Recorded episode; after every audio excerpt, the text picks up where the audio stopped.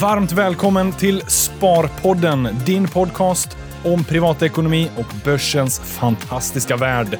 Varje onsdag ett nytt avsnitt. Häng med, för nu kör vi igång.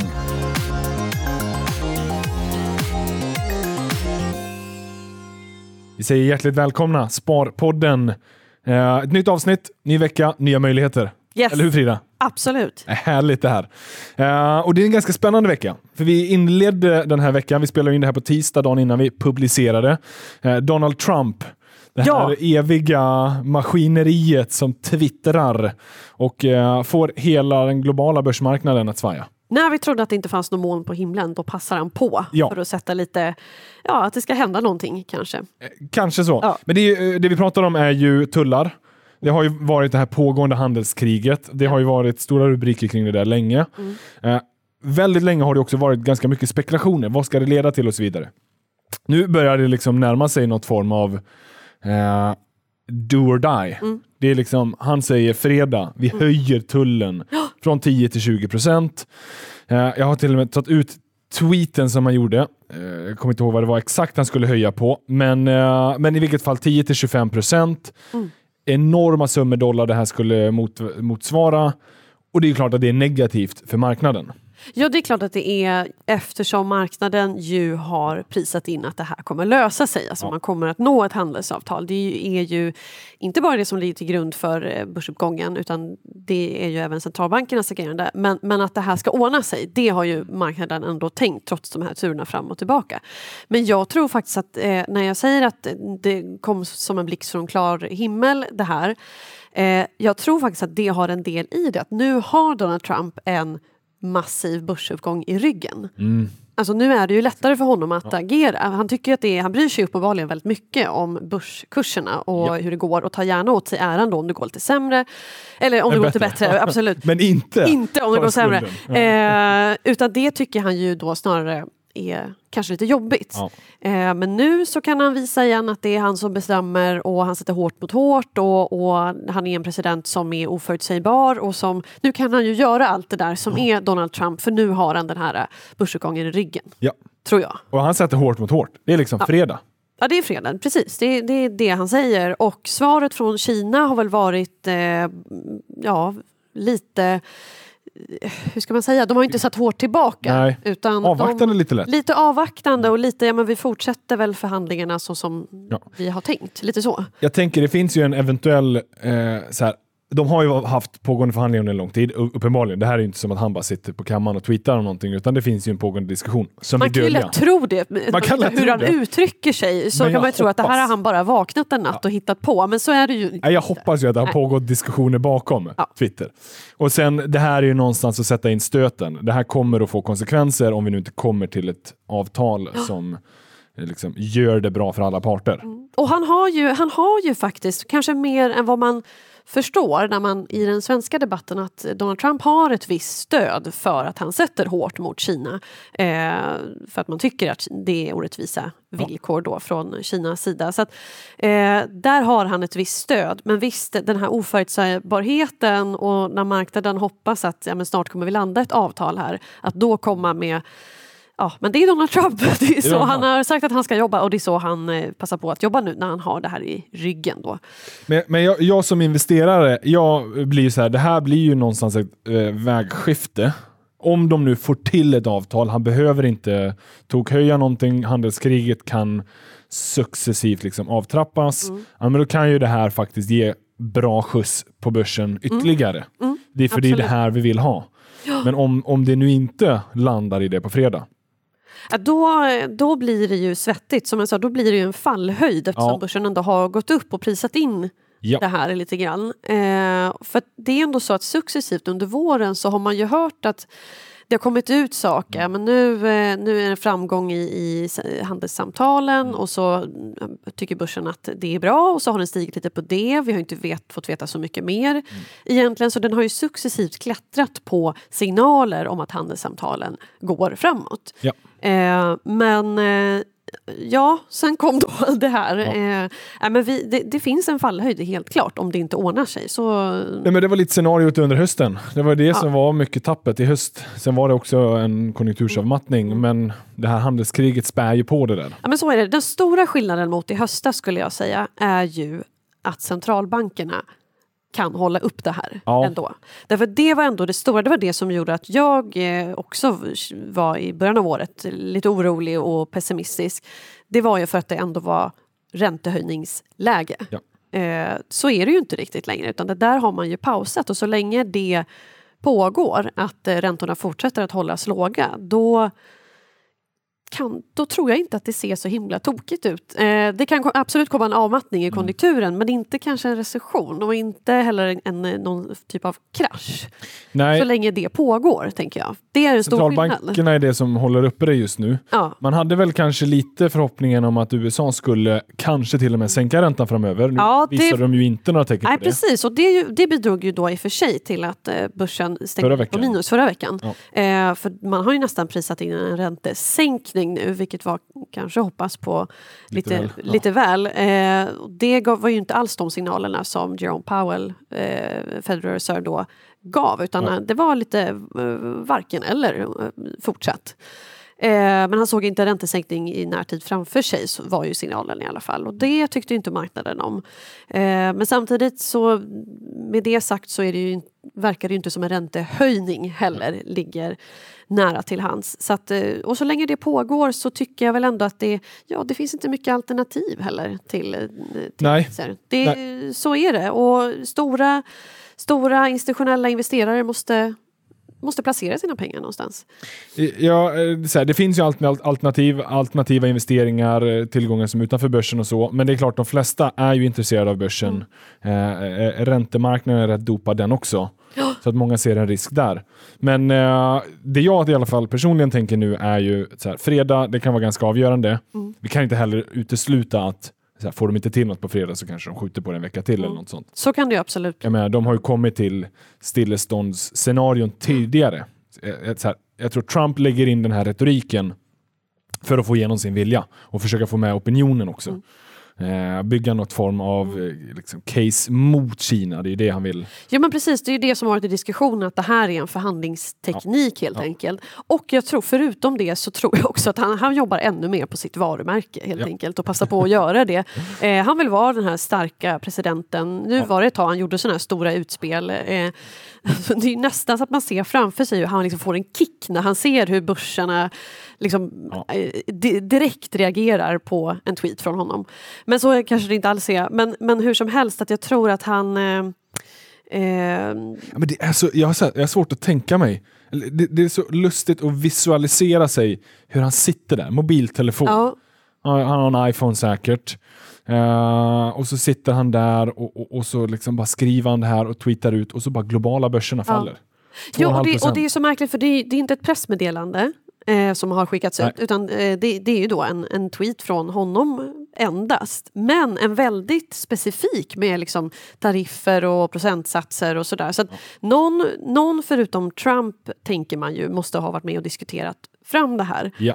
Men sen att man väljer att presentera det på ett sätt ja, i, så som Trump skriver så är det ju skrivet av en person som inte skriver särskilt formellt och väldigt... Eh, det, det, eh, folkligt på ett visst sätt men ja. också väldigt oroande. Ja, precis. Oroande på ett sätt också. Ja. Äh, men det, det, är väldigt intressant men jag tror helt enkelt att han eh, passar på nu att ytterligare bygga sitt varumärke. Han har, folk har mycket pengar i plånboken, börsen har gått upp, eh, det finns många som står bakom honom. Jag tror ju någonstans att det bör bli ett avtal för jag tror att det kostar väldigt mycket. Jag tror också Donald Trump måste ju veta att det kostar mycket för USA. Alla blir också. förlorare. Alla blir Förmodligen blir väl kanske Kina en större förlorare, men alla blir förlorare. Ja men, se, men, ja, men så är det. Men det var någon ja. som konstaterade, det tycker jag är väldigt eh, klokt och kanske måste uppmärksammas lite mer, kanske framförallt av Donald Trump, att eh, så som det ser ut idag så är det ju många alltså, amerikanska företag, för att kunna exportera produkter så måste de ha komponenter som de importerar från Kina. Ja. Annars kan de inte exportera någonting. Annars finns det ju ingenting. Alltså det, det, det, därmed så... Även den där iPhonen han sitter med, han skulle ju Ja. inte sitta med en Huawei eller en HTC eller någon Samsung, utan Nej. han sitter ju säkert med en iPhone. Ja. Men även den är ju kinesiska komponenter. Exakt, exakt. bakom. Och därmed så drabbar det här amerikanska exportbolag väldigt hårt också. Och det, jag tror ändå någonstans att det här, eh, Donald Trump har koll på det här. Ja. Så att, eh, eh, jag tror och, och hoppas att det här är någon slags retorik men att man kommer landa ett eh, avtal. Ja. Vi hoppas på det. Ja. Vi konstaterade det här precis innan. Donald Trump kanske är en av de presidenter som har mest karikatyrsbilder. Precis, han och Kim, Kim- Jong-Un. Exakt. Men av amerikanska presidenter historiskt så måste han nog vara den som har Ja men det tror jag. flest Ja. olika. Han har en bra aura Ja, han för har, att skapa eh, det karikatyrsbilder. är den orangea färgen, det är eh, det blonda kalufsen och kepsen. Exakt. Och eh, putläpparna. Ja, alltid. Klassiskt Donald Trump. Mm. Vi har säkert anledning att, få, att återkomma till den diskussionen. Men det, det som också har varit en ganska stor diskussion över en längre tid nu är ju kronförsvagningen. Vi har nämnt det några gånger också. Mm. Men jag tycker det är väl värt att ta upp så här även efter nu rapportperioden. För nu har vi ändå haft en ganska bra rapportperiod. Mm. Eh, men kronan är ju fortfarande ganska svag och den har Ja. ju bara försvagats. Mm. Och det tycker jag man behöver ha med sig också. Den här dopningen i svensk ekonomi som uppstår av att det är mycket bättre för svenska, svensk export nu tack vare att kronan är så svag. Precis, och det tycker jag verkligen att man... Eh, jag håller helt med dig och jag tycker verkligen man ska ha med sig det. Jag tror att vi var inne och touchade på det här förra avsnittet också. Ja. Eh, att hur, ja, men det ser bra ut nu, det är en, men det är en just det som du säger, det är en Mm. dopning och vad händer den dagen som det eventuellt vänder? Då kanske svenska exportbolag inte är så konkurrenskraftiga som de skulle kunna varit för man, har inte- man har inte gjort investeringar, man har inte gjort Nej. effektiviseringar, man kanske inte har gjort förbättringar utan det har gått ganska bra ändå. Mm. Eh, det blir ett hårt uppvaknande den Det blir det. Nu ser vi ju ingen kronförstärkning i närtid överhuvudtaget. Nej, som tur var. Men det är ändå Ja. så här, investeringarna i bolagen, det är de man behöver se Mm. trots den här eh, dopningen av export. Mm. Och, och bara kolla dollarn SEK, eh, fem år är den upp 50 procent. Mm. Så det är en enorm dopning mot de amerikanska bolagen. Ja, men det- Euron inte lika mycket, den är upp 18 procent på fem år. Mm. Men en, en dock ganska märkbar skillnad. Ja, men det är jättestor skillnad och det är klart att eh, då ser det ju också bra Ja. ut i bolagen eh, Ja. nu i, i rapporterna och de fick verkligen god hjälp. Det ser Ja. ju bra ut i, i verkstad.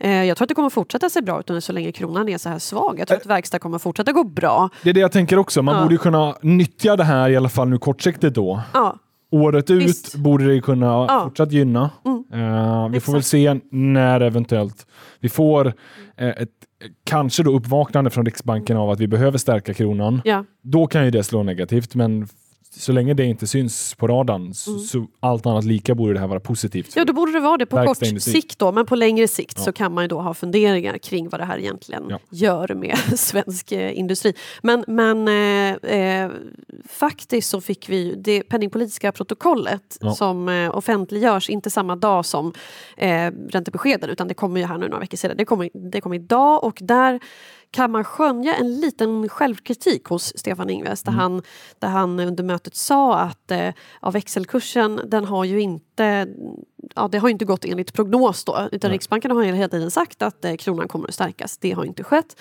Eh, man har ju sagt att eh, inflationen ska stärkas. Det har inte heller skett. Alltså man, man är lite självkritisk i vad, vad är det som händer i våra prognoser? Varför blir det fel? Det är uppenbart så att det finns faktorer som man inte tar med i sina prognoser som ligger kanske utanför som kanske inte är mätbara heller. Alltså det kan ju vara, det kan vara digitalisering eller globalisering eller sådana faktorer som gör att eh, inflationstrycket pressas ner exempelvis. Exakt, och det ligger inte nödvändigtvis i deras mandat heller. Nej. Och det är det som har varit den stående kritiken mot dem. Mm. Att eh, Riksbanken har ett väldigt fixerat mandat. Det är liksom Ja. inflation vi ska kolla på. Ja, verkligen. De är helt fixerade och just det, eh, gott så, så kan det kanske vara. Men många har ju förespråkat att man skulle ha ett intervall då istället. Ja. För nu är man ju väldigt fokuserad på det här 2 procent. Eh, men att man skulle tänka sig att man fick ha lite ja, plus minus mm, någonting. Men, men har man inte det? Har man inte en... Nej just det, man har två plus minus en procentenhet. Men det är ändå två tror ja, jag som det är är två som är, som är huvudscenariot. huvudriktmärket får man ju ändå säga. Ja. Men eh, det är ju klart, acceptera då kanske mellan en till två och en halv eller något sånt. Något sånt. eh, Har Riksbanken eh, är, är nog bättre än oss på det, men eh, det är i alla fall den kritiken som nu har gjort både den här kronförsvagningen och inflationsförsvagningen vi har sett. Ja. Att man är så fixerade. Ja men exakt och det, det får ju till följd nu då att eh, kronan är väldigt svag. Eh, det gör ju oss fattigare nu när vi ska ut och resa på semestern då kanske, sommar. Eh, det har också kommit kritik om att det innebär att man rear ut svenska tillgångar. Det är billigt att köpa tillgångar i Sverige. Ja. Vad får det för effekt längre fram? Våra bolag blir uppköpta. Exakt, eh, och det är ju inte önskvärt Nej. då kanske. Eh, så att det finns ju många sådana saker också. Det har inte jag sett någon mätning på om antalet uppköp har ökat eller sådär. Men det finns farhågor om att det skulle kunna... Nej, exakt. Det är, det är inte som att alla svenska bolag plötsligt Nej. blev uppköpta och så har vi ingen börs kvar. Nej, så Eh, är det ju inte. Mm. Men det har ju ändå varit en del uppköp, men de är väldigt få. Liksom. Eh, Precis, Nej, men det, finns en, det finns en liten oro åtminstone Ja. från bedömare att Ja. det är en trend som skulle kunna fortsätta och kanske öka då i styrka. Eh, nej, så det, är ju, eh, det är ju mycket som är negativt med Ja. att ha en så svag eh, valuta och det är absolut till största del så är det ju Riksbankens penningpolitik. Sen är det ju också, får man ju ändå ha med sig att eh, det är ändå en avmattning i konjunkturen som vi ser. Jag tror att vi pratade sist så, så pratade vi lite om gröna skott. Det var lite statistik från Kina som såg lite bättre ut. Eh, de senaste dagarna har vi tyvärr då fått lite på den negativa sidan. Det har kommit eh, PMI från Tyskland som eh, har sett negativt. Tyskland är ju väldigt viktig motor i framförallt Ja. eh, Europa då, så det är eh, inte alls bra. Ehm, så att vi har en avmattning och då när man har en osäker omvärld då är kanske inte kronan den, den valuta som man nej, som investerare tar tag i, nej, söker skydd hos. Så är det ju. nej, så, nej, tyvärr. Så är det ju. Och, eh, försvagas den så blir det ju en mindre anledning. Exakt. Eh, och, eh, men även de andra skandinaviska valutor har ju försvagats. Och, eh, ja, det är små valutor, Sverige är liten, öppen ekonomi. Mm. Det är, tyvärr så är det ju så det blir. Så det bidrar ju kanske också då. Ja. Men på kort sikt gynnas åtminstone våra exportbolag av det. Precis, så, Så man kan ju allt som, är inte bara dåligt. Nej, man kan som sparare dra nytta Ja. av det här. Dels, ja, det mest uppenbara är ju bolåneräntorna förstås då, eh, att de fortsätter att hållas låga. Men också som sparare att dels det, exportbolagen på börsen fortsätter dra nytta av det här. Eh, och sen det här som vi har pratat om tidigare då, att eh, globalfonder och USA-fonder får en boost av det här också. Ja, exakt. Och investeringar utomlands du växlar över dina... Generellt, ja, precis. Men på tal om det här USA-index, för det vet jag att du har pratat en del om i veckan också. Ja men precis. Eh, jag har gjort, gjort en liten spaning. Jag började Ja. titta på hur, eh, hur eh, världsindexen Ja. egentligen är sammansatta och eh, om de har förändrats lite över tid. Eh, och det visar sig att eh, det har de. Ehm, För det är ju ganska intressant för den som sparar. För globala fonder är ofta en eh, stående rekommendation. Det ger en god riskspridning. Mm. Eh, att köpa en global indexfond med en låg avgift eh, är liksom generellt sett en ganska Ja, men bra det, det är ju bas det vi hela tiden så här, tjatar om lite Ja. grann, att det är en bra investering. Och det tycker jag fortfarande. Men det är också, när man är ute och, och pratar om det, då är det också viktigt att man själv håller koll på vad är det man egentligen Hur pratar om. Hur global är, är den? Och då visar det sig att vi säger ju ofta så här, ja men det är ungefär hälften USA. Mm. Det stämmer inte längre. Eh, tittar man på världsindex MSCI World så är andelen USA 62 procent. Så den har ökat successivt under åren. 2008 var den 49,7, 2013 var den 54,4 och nu är den alltså 62 procent. Det beror ju på den stora börsuppgången då. Ja, Så Eh, USA sett och generellt sett att det har varit lite mer eh, matt avkastning runt om. Exakt, så, så andelen USA har helt enkelt ökat för att det har gått bra i USA och då, då blir det ju så. Det är inte så att man eh, balanserar om det där utan eh, det, är- Det är en indexfond. det är en indexfond.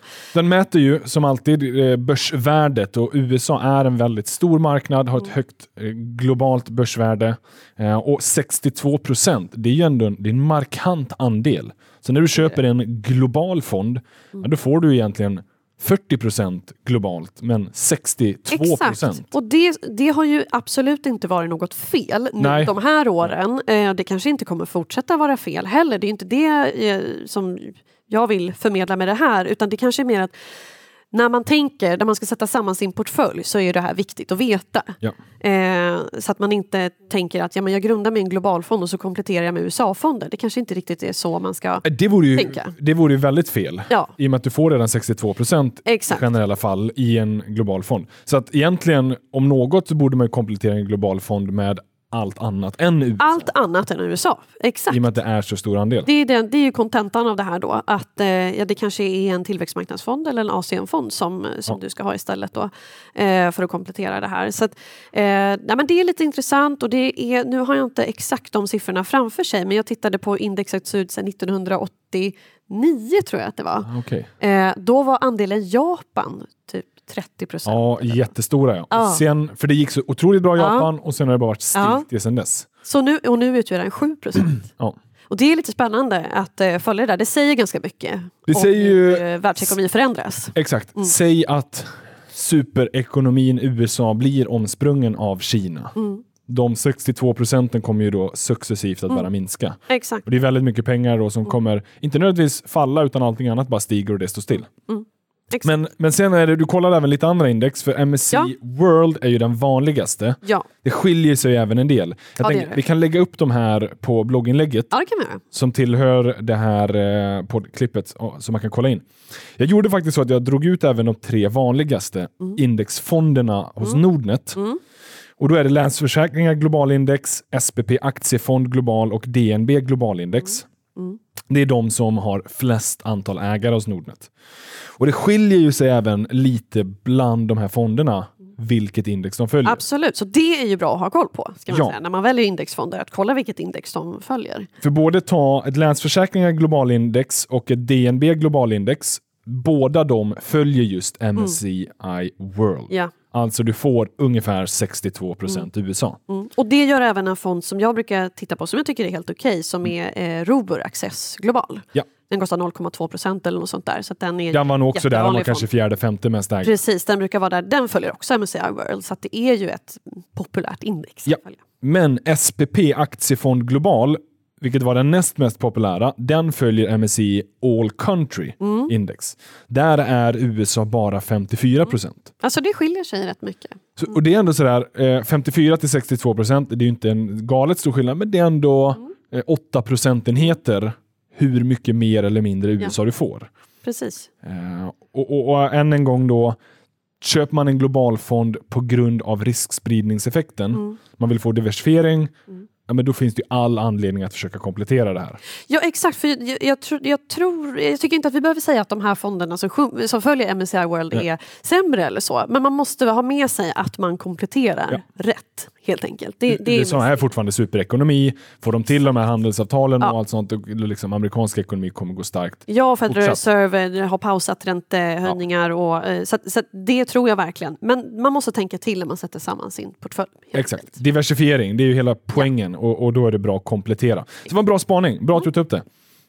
Eh, jag tänker att vi hinner med kanske några avslutningar, eh, eller avslutningsfrågor. Mm. Det var en liten lustig fråga vi fick in. Det var från Quesek, tror jag att jag uttalade rätt, på Sharewill.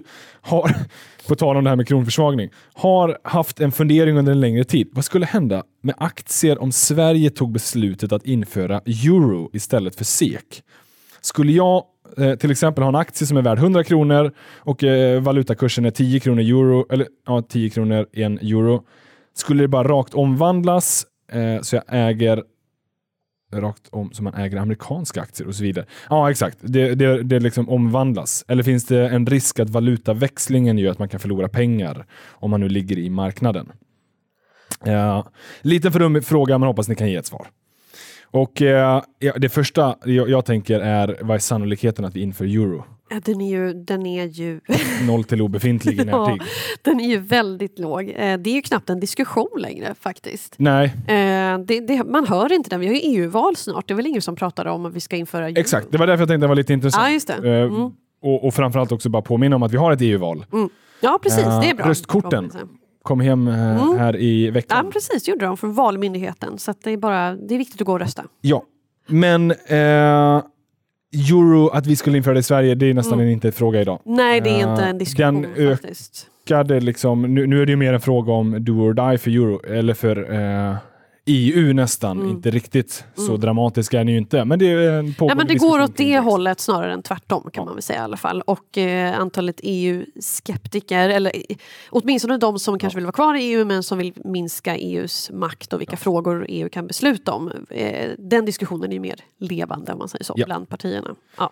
Men eh, så, så att min bedömning eh, är ju att vi förmodligen inte ser euro i närtid. Men om det nu skulle in, Ja. införas, jag vet faktiskt inte hur det skulle införas, Ehm, men jag, jag tänker nej. att det är ju bara att konvertera över. Eh, det här behöver man nog inte ha med sig som investerare åtminstone. Nej, det att tror jag fundera över vilken valuta Sverige ska byta till. Nej, det tror jag inte. Jag tror att det är att göra det onödigt jobbigt för sig. Kanske. Ja. Det finns mycket annat man behöver ha i Exakt. åtanke. Jag tänker det med. Ja. Eh, och en sista. Uh, von Throne tror jag att det är. Share på Sharewill. Hej, skulle vara kul om ni tog upp olika sätt att korta marknaden. Eh, vilka är bra kort eh, eller lång tid? Exempel bär-produkter som ej urholkas över natt. Och det här har jag fått en hel del frågor i andra sammanhang också. Det är ju naturligt nu när börsen går upp att man börjar Ja. fundera över, är Mm. det här rimligt? Yes. Men det viktiga som jag tycker är att skicka med innan man så här, slänger sig på en kort produkt för att börsen har gått upp i närtid Mm. är ju att generellt sett går börsen upp över tiden. Mm. Så att, eh, man, man har ju någonstans en eh, negativ statistisk sannolikhet Mm. mot sig Mot sig, ja precis. om man nu går kort marknaden. Ja. Men vi har en uppsjö av sådana korta produkter Mm. och de går ju att applicera både på kort och lång placeringshorisont. Uh, sådana här bear-produkter är fortfarande generellt sett ganska vanliga Mm. och, funkar väl för den som vill skydda sig lite, Ja. gå kort i marknaden. Mm. Uh, andra typer av produkter är så kallade mini-futures eller man kan handla termin Mm. och optioner. Jag tror inte vi, eh, det, blir, det blir svårt att gå in på dem i bara röst. Jag har gjort en jädra massa Mm. video och eh, utbildningsklipp om det. Jag tänker jag kan länka för de som är intresserade av det i det här blogginlägget. Mm. Ja men precis. Men, eh, men man märker att fler blir skeptiska till börsen när det går upp. Och framförallt när det Ja, det går upp så här mycket på kort tid. Ja och det med all rätt tänkte jag säga. Eh, Om för, vi nu också får då ökad handelsoro ja, på global nivå, Mm. då är det inte helt orimligt att börsen faller. Men det i sig behöver faktiskt inte motivera att man ska gå kort. Nej, eh, det- men där, kan- får man ju, där får man ju på nå- någonstans, eh, det är klart man får, man får bilda sin, sin egen uppfattning Ja. då. Eh, eh, och man kanske tycker att det är rimligt att eh, eh, köpa någon bärprodukt då för en del av kapital för att skydda sig. Och ja, Säg inte bu eller bä om det, men jag tycker verkligen att du har en poäng där. Att man har eh, historiska Statistisk statistik, alltså, ja, man har det emot sig helt enkelt. Men och, och vad jag menar med att man inte nödvändigtvis behöver gå kort är ju för att det är så jädra svårt att tajma. Det är så här, Det är även om vi tror att det ska falla nu, förr eller Ja. senare kommer det komma en återhämtning. Efter den här konjunktursavmattningen och Mm. efter handelskaos så kommer det ofta solsken. Mm. Ja, men det är svårt att veta när den kommer och börsen är alltid framåtblickande. Exakt. Så det som händer 2020 är det som vi håller på att spekulera kring nu. Ja men så är det ju. Så att, eh, men sen finns det alltid de som, som eh, tänker att man, eh, man kan göra någonting av det här ändå och man kan tajma och då, då är det bra att veta att såklart Ja. så finns det sådana produkter som du säger. Det finns Exakt. optioner, terminer, eh, eh, börshandlade fonder och det, fin- det är möjligt att göra det här. Ja. Men, men att eh, man får ta sig en funderare dels på vad man, eh, vad man har för bild av börsen och sen också Tror man verkligen att man, har, att man kan tajma det här? Ja. men då... Ja, men då, ska man, då, då, då finns de här produkterna. Bear-produkter eh, är min uppfattning, funkar bra på väldigt kort sikt. Mm. Vill man ha lite längre tid, några Ja. månaders negativ avkastning, Mm. potential, ja, men då är mini-future eller optioner, terminer, Jag håller med. det bättre Ja. eh, typen av investering. Ja. Bra, jag tror att det här är Sparpodden Yes. den här veckan. Tror jag Som med. alltid, kul Ja. och eh, gaffla lite med dig Frida. Och eh, vi, vi får väl se eh, vad, vad den här presidenten i USA bjuder på för Ja, överraskningar. precis, precis, vi är tillbaka nästa vecka och alltid. pratar om vad som hände då denna Ja. veckan. Och, Och, eh, och vi börjar närma oss sommare. Eller so sommar. Sommar, där har vi ordet. Mm. Eh, och vi håller på och planerar massa spännande avsnitt och Ja, gäster. precis, vi har ju nog riktigt inte- bra gäster på gång. Ja, vi ska inte Ja. avslöja för mycket, men, men det kommer att komma otroligt mycket matnyttigt. Mm. Eh, bra diskussioner och eh, även lite utbildande och inspiration. Ja.